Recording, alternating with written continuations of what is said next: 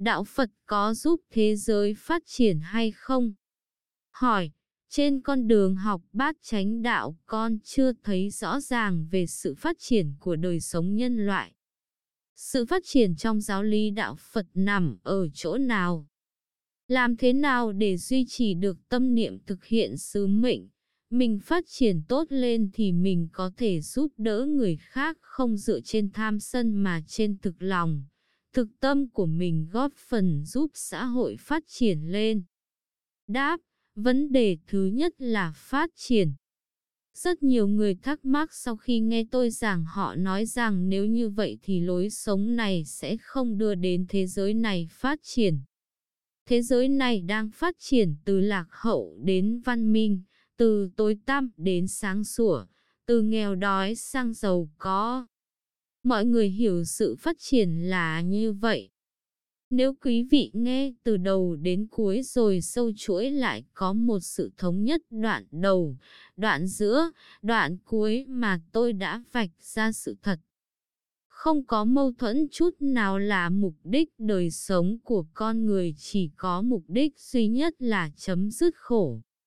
Thế giới đã phát triển mấy ngàn năm qua từ lạc hậu, tăm tối, đói nghèo sang sáng sủa, tân tiến, giàu có nhưng con người chỉ đổi từ khổ này lấy khổ khác mà thôi.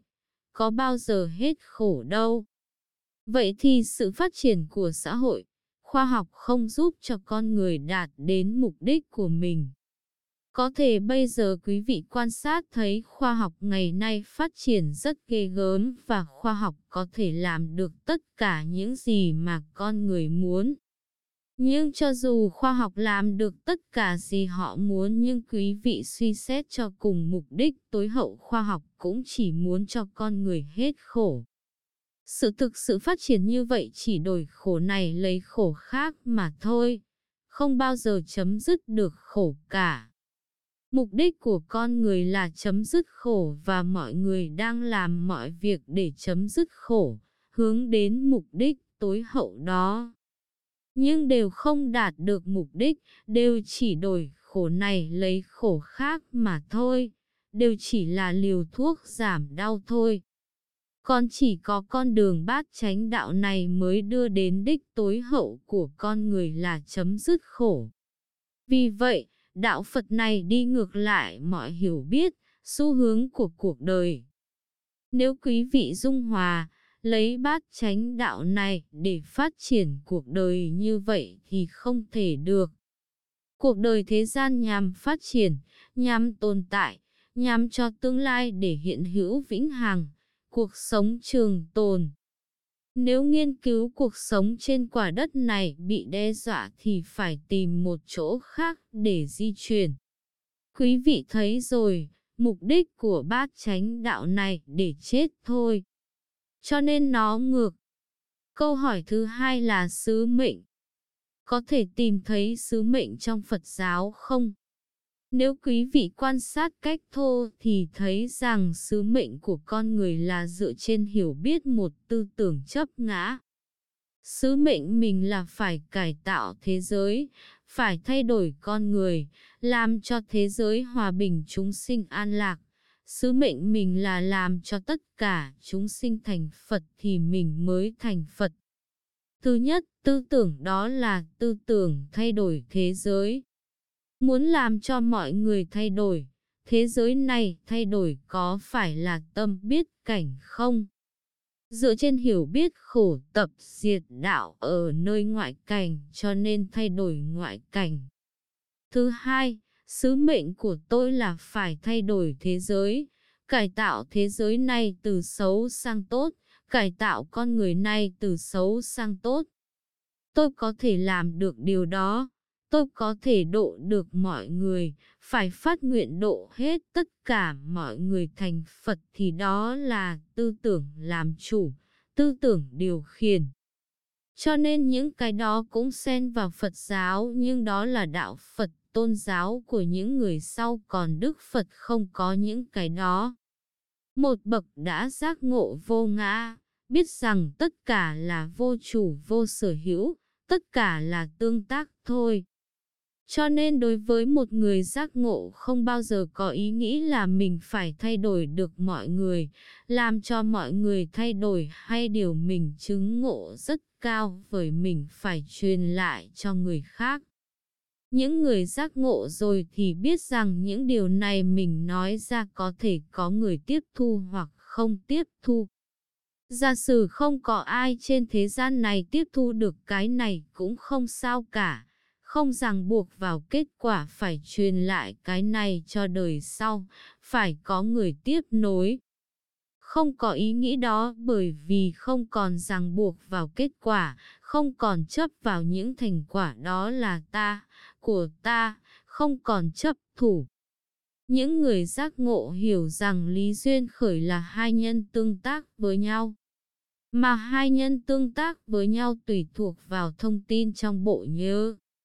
Lượng thông tin của vị đó tương tác với người kia, tương hợp mới tương tác. Nhưng tương tác xảy ra hai kết quả theo chiều ngược nhau, một là tương tác tốt, hai là kết quả xấu. Biết rõ như vậy thì đâu có kết quả tốt thì vui mừng, kết quả xấu thì buồn nữa. Cho nên kết quả như thế nào vị đó cũng bình thản, không còn thích hay ghét, truyền bá được hay không truyền bá được, không còn khởi lên tư tưởng sứ mệnh. Nhiều người hiện nay xưng thế này thế kia đều thể hiện sứ mệnh cả. Sứ mệnh đó là biểu hiện của chấp ngã. Cho nên người giác ngộ không có sứ mệnh nào cả. Một người giác ngộ đi đến đích, đích đó học cảm nhận là khổ đã được chấm dứt, đoạn tận. Khi đã biết đúng sự thật khổ đã chấm dứt thì vị đó không quan tâm tới bất kỳ một chuyện gì ở trên đời nữa. Cho dù thế giới này là vuông hay tròn, dài hay ngắn vị đó không quan tâm. Hết khổ rồi nên có cần gì nữa, vì khổ nên mới cần cái làm cho mình hết khổ còn hết khổ thuộc nội tâm thì không cần bất kỳ cái gì nữa cả. Đức Phật không phải giác ngộ về thế giới. Khi khổ đã chấm dứt thì thấy rằng không có trách nhiệm, ràng buộc vào bất kỳ cái gì trên đời. Vị đó cảm nhận là bây giờ mình đạt được đích này rồi, vẫn có ý muốn chia sẻ với người khác rất tự nhiên giống như có vùng hạn hán khô cằn mấy tháng liền, nước uống cạn hết, các dòng sông, dòng suối cạn hết. Người ta đói khát là ra từng đoàn người, may mắn cho vị đó vào trong rừng núi tìm ra hang có nguồn nước vô tận, uống no nê, khỏe mạnh rồi.